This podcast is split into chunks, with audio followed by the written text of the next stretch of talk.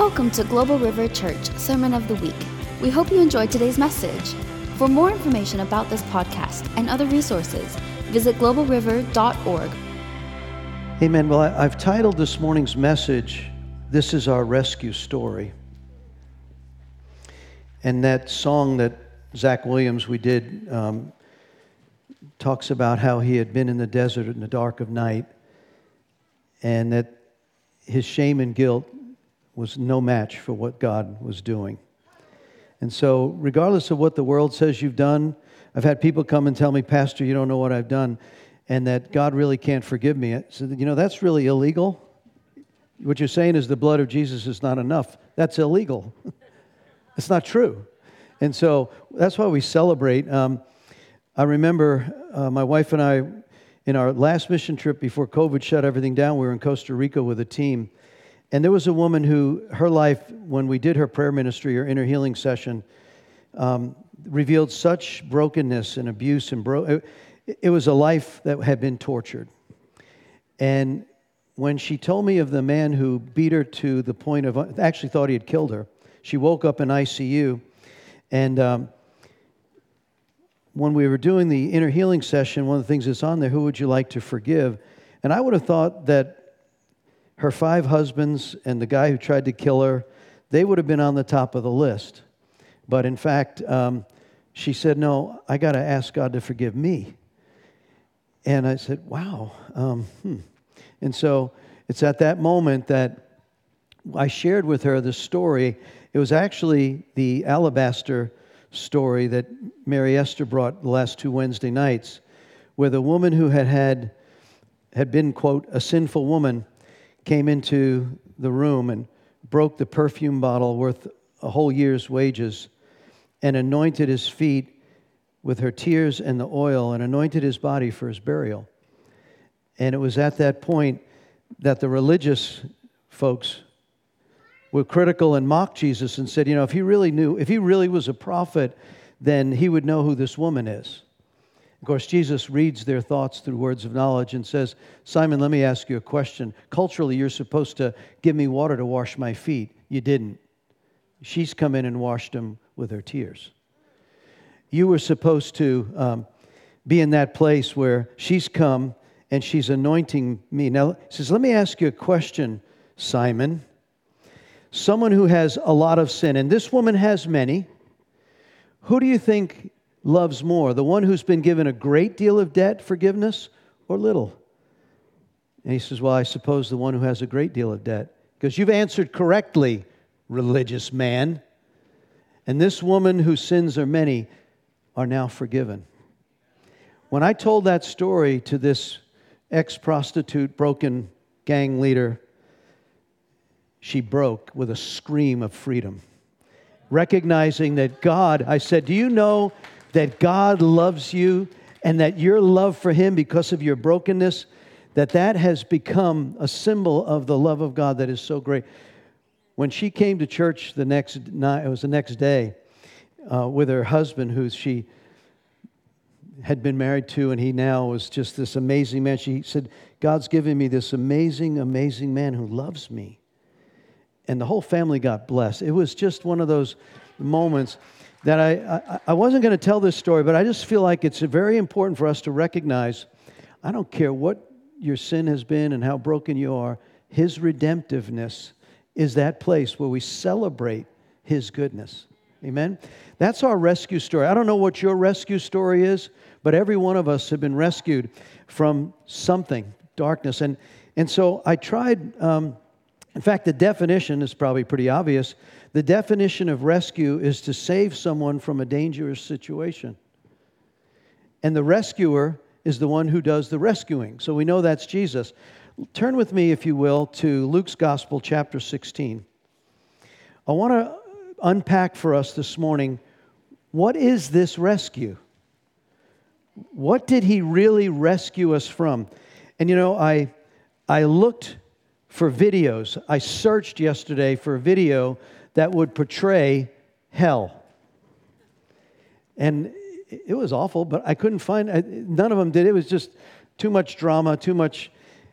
But I want us to see Do you know that Jesus spoke three times? I, started adding up the number of times.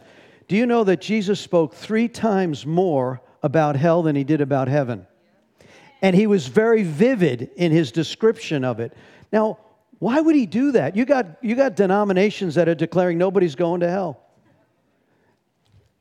Hello, that's not the book. And so, why would Jesus, the rescuer, the Savior, the Redeemer of the world, who came, gave Himself, who paid a tremendous price that any, many could come, why would He tell us about how awful this place is? Because the rescuer doesn't want you to go there, He doesn't want me to go there. There's a, several places in Scripture that describes it. This is probably a really good one. So, if you're in Luke 16, let me read beginning in verse 19. The parable of the rich man and Lazarus. Jesus said, Luke 16, 19, Jesus said, There was a certain rich man who, splendidly clothed in purple and fine linen, who lived each day in luxury. At the gate lay a poor man named Lazarus who was covered with sores. As Lazarus lay there longing for the scraps from the rich man's table, the dogs would come and lick his open wounds. Finally, the poor man died and was carried by the angels to be with Abraham. Some of your translation says Abraham's bosom. That is a special place. It was a holding place, which we'll unpack in a bit, but it was a safe place. You know that he said when Jesus was on the Mount of Transfiguration, he met with Abraham and Moses, right? And he said to the Pharisees and the Sadducees in the argument over the resurrection, because the Sadducees believed there was no resurrection from the dead. That's why they were sad. And so at this point, they, he goes to them, he says, How can that be? Haven't you heard that he's the father, he's the God of Abraham, Isaac, and Jacob? He's the God of the living. He's not the God of the dead. You, you don't understand the scriptures. He corrects the scribes. And then he goes on and he says this He goes, The rich man died and was buried, and his soul went to the place of the dead. So you have two categories, two places. You have the angelic carrying of the poor man to be with Abraham in this place of the holding. And then he carries the one who was so wealthy when it says that he longed for him to have a scrap from the rich that get the picture of this. At the rich man's doorstep is this broken sick impoverished man. And the rich man steps over him and does nothing with all of his wealth to do anything to help him i had a very similar experience that one day rocked my spirit i was on a trip to hong kong for general electric and some of the guys we were with, they were going to go out and do go to the bars and all this. I was with uh, Eddie Leung. He was a Chinese uh, Christian, worked for me at a GE Environmental, and Jack Sapenda, another man who worked for me. And we were Christians, and we prayed and said, "No, we're not going to the clubs and all that. No, I ain't doing that. God, you have an assignment for us today." And we grabbed hands in the hotel room and we prayed, and the Lord gave me the closest thing to an open vision I've ever had, even to this day and I saw a, an American, a young American man st- standing outside a strip club in Hong Kong, and he said, I want you to go and I want you to witness to the man. I said, Well, Lord, where is he? He goes, I'll show you. It was, it was really a powerful demonstration of his spirit. And I turned to Eddie, I turned to Jack, said, God's gonna, we got an assignment. Let's go. And Hong Kong at that time, I don't know if it still is, is the most populated city on the face of the earth, more people per capita mile. People all over the place. The whole streets are jammed. And the Lord said, Go this way. And we walk. I don't know what the street was. He said, Now turn left. We turned, turn right. We walked for probably a half an hour. And there was the strip club. And there was the man in my vision standing outside the strip club. And I walked up to him. He says, Hey, we've got young girls. Why don't you guys come on in? He said, We didn't come here for the young girls. I came here because Jesus sent me to talk to you. And he turned ashen white He'd been a believer and he'd walked away. He was in this, he was the prodigal who'd wandered. And it was that, that place where it says that open vision. And there was this desire to see the presence of God. And so it's at that moment where it says, when I, I was like exuberant, I was like, whoa, God, you used us. Like, yay, God. And I'm walking back to the hotel room, which was a Best Buy hotel, $400 a night for GE executives, with a big thing of fruit, and I couldn't eat that thing in a week. And as I'm walking to my hotel room, there, God's using us. And there was this place, there was a little place where people, the, the homeless, would sleep underneath the bridge. And as I stepped out from under the place and I stepped over the homeless man to get to my hotel, the Holy Spirit said, Watch out, rich man. And it rocked my soul. I said, God, whatever these privileges are, let me never lose sight of what you've done. And so, as a body, you know, we have reached out, we pray, God, but I ask you to look at where's the Lazaruses in your life? Don't step over them. When they come in here, the homeless and the broken, the addicted, God, give us the grace and the wisdom to understand how to minister. Let us never lose sight of the fact, except for the grace of God, there go I. So it's this place where all of a sudden this rich man is in this place of torment. Let's finish. His soul went to the place of the dead. Some of your scriptures said the man also died, was buried, and in hell he lifted up his eyes. Let me do away with this whole annihilation theory that says once you're dead, that's it, you go into the grave. That is not scripture. It is not true. There's one of two places you and I will end up in eternity it's either hell or it's heaven. Those are the two places. There's only two kingdoms. You're either alive in Christ or you're dead. That's the reality. Whoever's sitting here today, if you are not written in the Lamb's book of life, as far as the kingdom of God is concerned, you are dead. I'm not mixing the words, it's in the book. And I'm not trying to be mean. I'm trying to bring us to a reality point wake us up and be, ready, be aware of what's happening. And so he says, He went to the place of dead. The rich man shouted in verse 24, He shouted, Father Abraham, have some pity. Send Lazarus over here, dip his finger in the water, cool my tongue. I'm in the anguish of the flames. Abraham said to him, Son, remember during your lifetime you had everything you wanted Lazarus had nothing. See, I don't believe it, God has issues with the luxury, He has issues with what you do with the luxury. Abraham said to son, Remember, you had it all. So now he's being comforted and you're in the anguish. And besides, there is a great chasm separating us. No one can cross from here to there, and no one can cross from here to there. Well, the rich man said, Well, please, Father Abraham, at least Send him to my father's home. I have five brothers, and I want to warn them that they don't end up in this place of torment. But Abraham said, Moses and the prophets, they warned him. Your brothers can read the scriptures, what they wrote. The rich man said, No, no, no, Father Abraham, if someone would be sent back from the dead, they would repent and from, turn from their sins and they would turn to God. Abraham said, they don't listen to Moses and the prophets, they won't listen even if someone is raised from the dead. Of course, Jesus was prophesying about what was about to happen to him. So we see in this, turn back to, to Luke 12, another place of the emphasis here in Luke 12, in verse 1. Meanwhile, the crowds grew until thousands were milling about, stepping on each other, trying to get to Jesus. Turn, and he turned to his disciples and he warned them Beware the yeast of the Pharisees, their hypocrisy. Watch out for the religious hypocrisy. The time is coming when everything that's covered up will be revealed. Everything that is secret will be made known.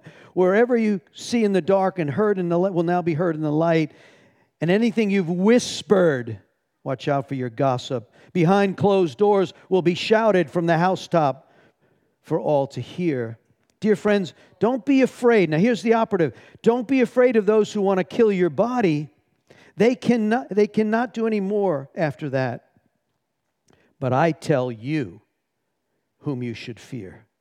Fear God, who has the power to kill you and then throw you into hell, yes, he's the one to fear. Now, this doesn't preach a real uh, agape, right? Abba, Father, Daddy. It's true, he is that. But why would our Savior, the rescuer, be so specific? Why? Because the reality is, there are those that are going there. And it's a place, I wrote down the scriptures, multiple places. You want to Google? Go in there and ask for the hell verses.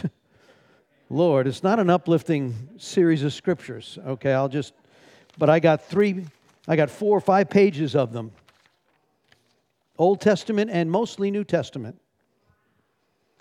What does the Bible say about hell? But as the cowardly, faithless, detestable, as for murderers, sexually immoral, sorcerers, idolaters, all liars.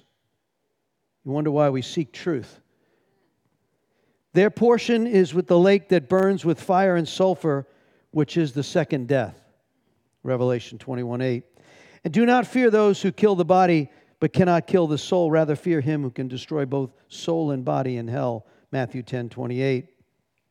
And these will go away into eternal punishment, but the righteous to eternal life. Matthew 25 46.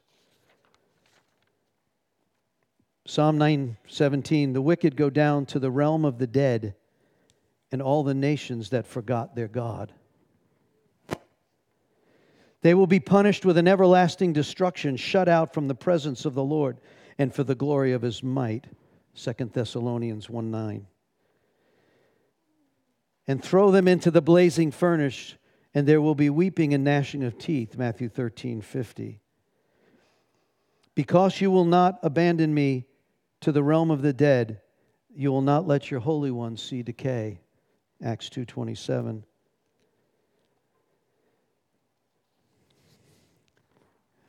There's many, many more. Red letter, Jesus spoke them. This place of the rescue, he's our rescue story. One of the scriptures that Jesus describes says there's a place where the flames are not quenched and the worm does not die. In fact, that literal translation, if you look it up in the Greek, it's the maggots never die. I want us to get a reality. I'm not trying to grow shout. I'm just trying to give you the fear of the Lord, the reverential honor of God, that recognizing that there is a place that Jesus described in vivid revelation, and that's why this resurrection story is so powerful. When you recognize when he recognized what he saved us from, that's why he was so specific as to why he never wanted anyone to go into that place. But there will be many, he said, narrow is the way and few ever find it. Broad is the highway of those things that lead to destruction. And so I want us to so appreciate what He's kept us from. The revelation of that place of darkness where there is no peace.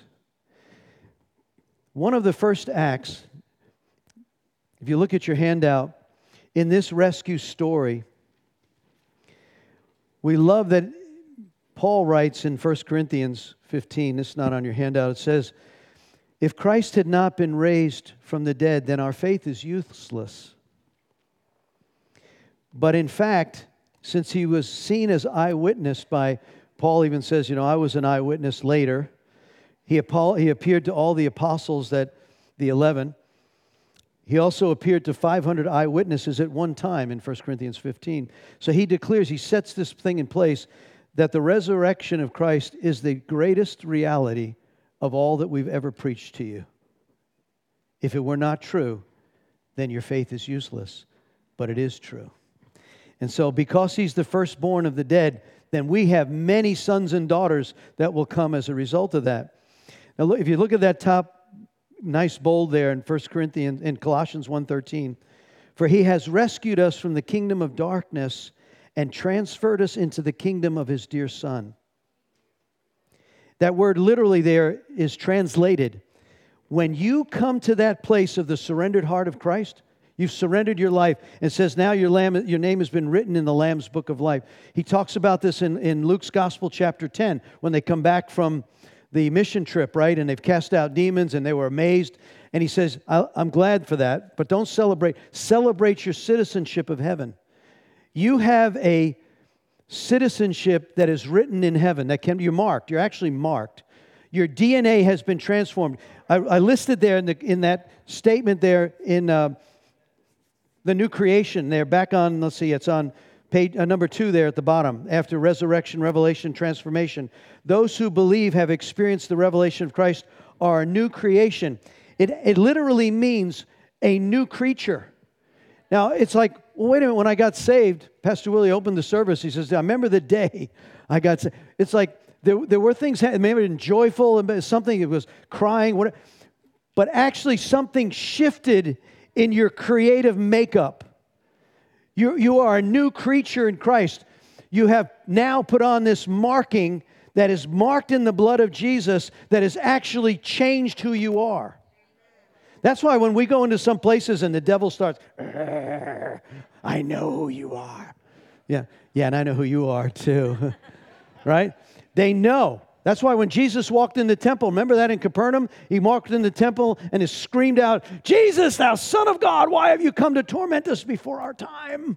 He says, quiet. Shh. I'm not ready to have that be told yet. Right? And he opens up the scroll in Luke 4 and Spirit of the sovereign Lord is upon me. So that's that place we see these both, look at your outline, says, He both rescued us and He redeemed us. Those who believe in Christ. When Thomas, you know, I really don't like the definition of Thomas the doubter. I don't like that. Although I used to doubt, right? I like the one at Thomas the seeker of truth. I'm after truth a lot. And so, but it was that one. Remember when, I don't know why, I don't know what Thomas was doing. Was he having a day with the kids or was he cutting the grass? I don't, he wasn't there when Jesus showed up the first time and walked through the walls, right? And then when the other boys, uh, you can to see Peter and John. Yeah, you weren't there, Thomas. we saw him. Yeah. Goes, and what does he do? He says, I don't even believe it. If I don't see the scarred hands or I don't see the wounds, I won't believe it. Jesus heard that. A week later, he shows up, walks through the wall, and there's Thomas, and he walks up to him first. He says, Thomas, touch me, feel me. He falls to his face as my Lord and my God. And then he says this amazing thing Thomas, I, I quoted it here don't be faithless anymore. No longer believe. John 20, 27. I want to Daniel Christian does an amazing job, his whole worship team and whole AV sound guys. I asked Daniel, I said, I don't know if you've ever saw, heard the song by, um, by Skaggs. Um, what's her name? Ma, Ma, yeah, Ain't No Grave Gonna Hold This Body Down, right? I just thought it was appropriate. So I, I asked Daniel to piece together, like from the start of the Palms to the Passion, which I preached Friday night, we looked at the days, the, the jam packed week from when he raises Lazarus from the dead, enters Jerusalem. They call him Hosanna, King of the King, King of Kings, Lord of Lords has come, right? He's riding, he, he fill, fulfills the prophecy in Zechariah 9 9, 500 years before Christ. He rides in on the donkey colt. Here he is, this humble servant riding in, not as the conquering king, but he is. And so he enters into Jerusalem, and then all of a sudden, the plot to kill him. He goes in, turns the tables over, the money changers, right? At that point, he, he comes to the scribes and the Pharisees, calls them dead men's bones. And it's, they plot to kill him. The, the betrayal by Judas, the, you know the story, all the way to the Last Supper, the washing of the feet. What a week! What an amazing week. So Daniel pieced together some of the, I want to show this video. And I want you to see what he did for you.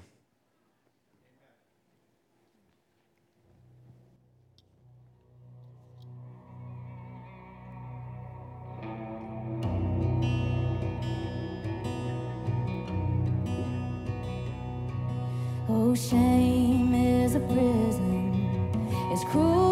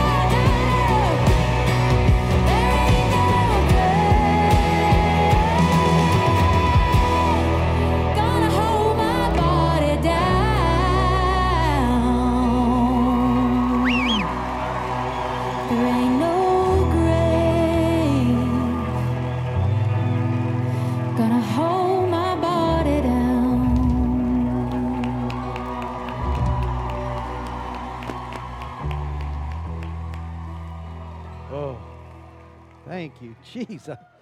Woo! Thank you, Lord. That resurrection, revelation, transformation had happened with those 11.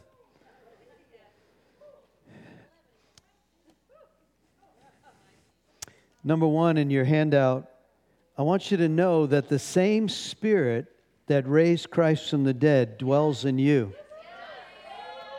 Uh, you, you, you don't get it. Revelation 8 says, the same spirit, not another spirit or di- the same spirit that raised Christ from the dead. I was describing to my grandson the other day, I said, when that body was in the tomb, and when the father said, now, and when that explosion happened inside that dead body, I don't know what you know about the Shroud of Turin. There's all also, they thought at that moment there was an imprint of his body onto the shroud.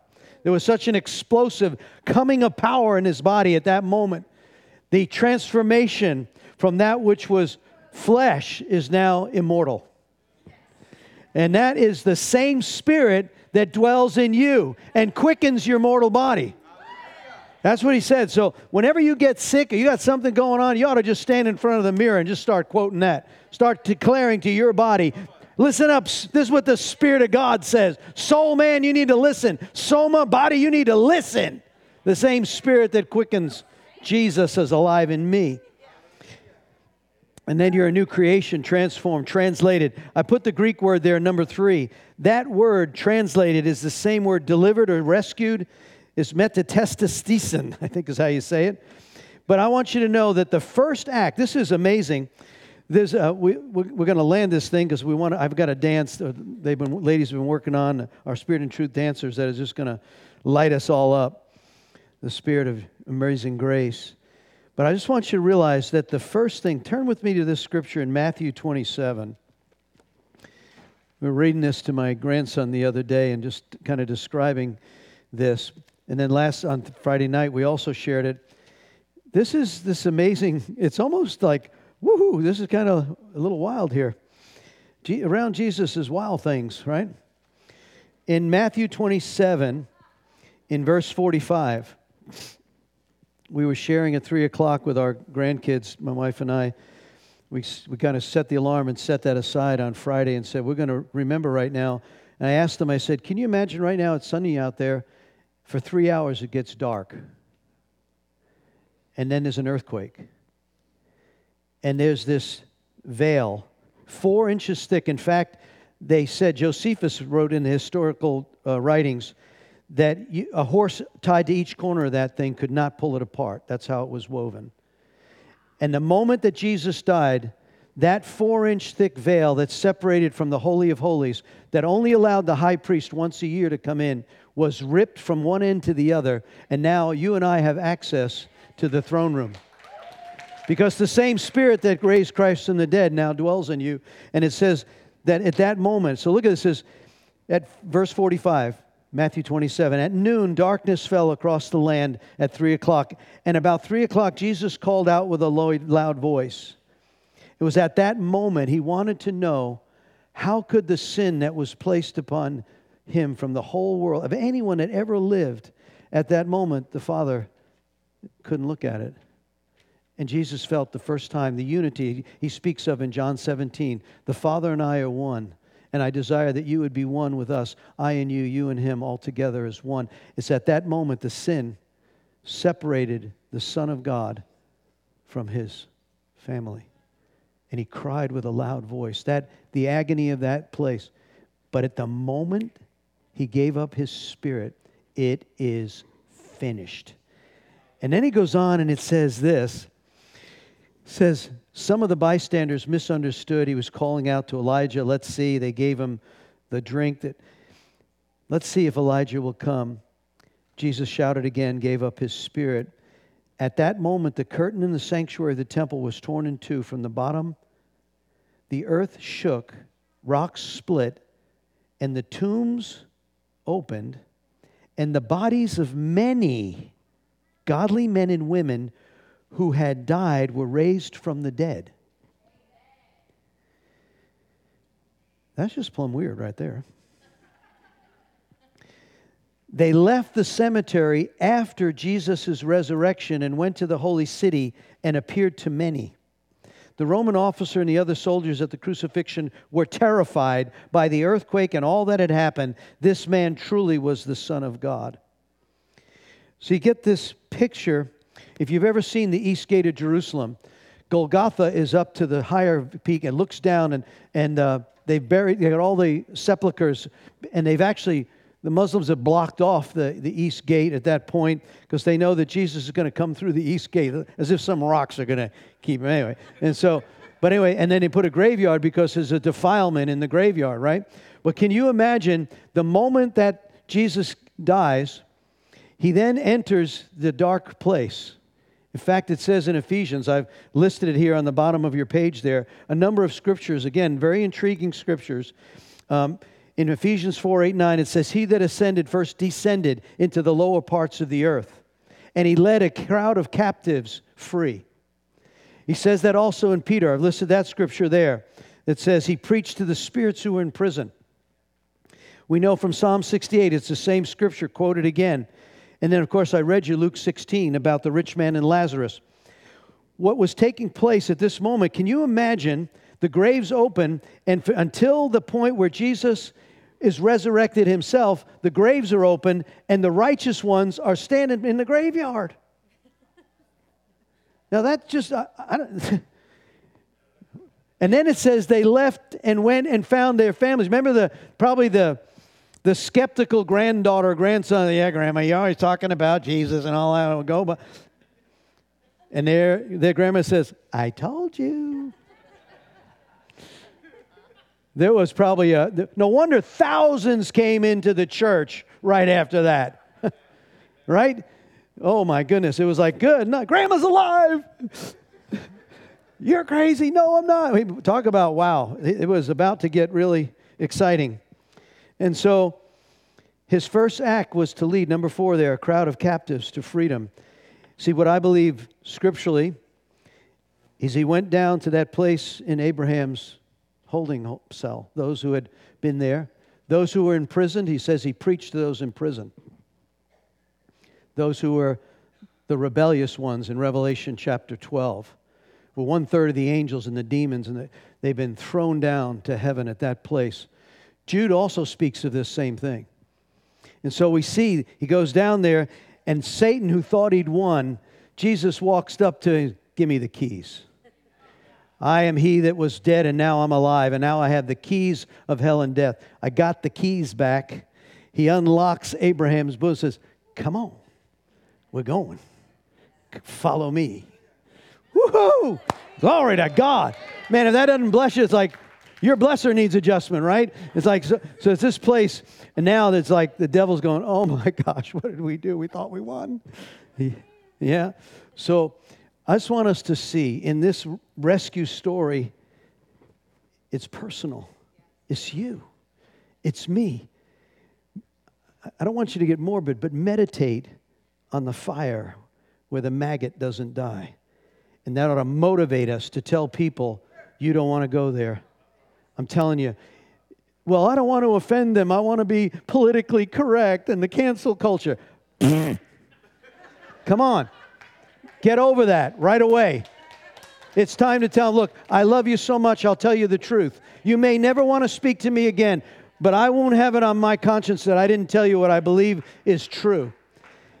And if you've ever done deliverance and you watch a person who's been totally demonized, and when they get set free, the kingdom of God has come, and it will convince you beyond the shadow of a doubt. There is a spirit world, and God lives, and the name of Jesus is above every name. That's the reality. So I'm just praying. Let's set up for our dance. Do we need to move these uh, at all? We do? Okay. I'm so thankful for our worship team and our dancers, all you who enhance so much of our lives here in worship.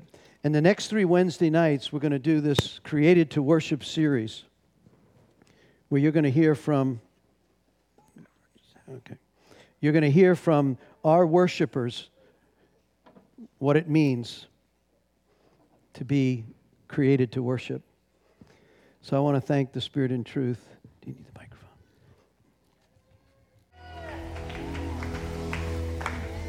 Well, let's stand. We'll be dismissed. I want to celebrate with you. Jude wrote this. He said in Jude 24, it says, Now unto him who's able to keep you from falling and to present you faultless before the presence of his glory with exceeding joy. To the only wise God, our Savior, be glory and majesty, dominion and power, both now and forevermore. Amen. Ministry team, if you'll come, come. We want to pray. If you haven't been prayed for and you need prayer, God's touched you. Don't don't leave here without. If you really need to just make a new commitment to Christ, what a great day to to log into your journal, your Bible. This is the day. Those joining by live stream, we pray that that resurrection re- reality of the kingdom of God and His grace has reached you. And God, we thank you this morning for your goodness and your mercy.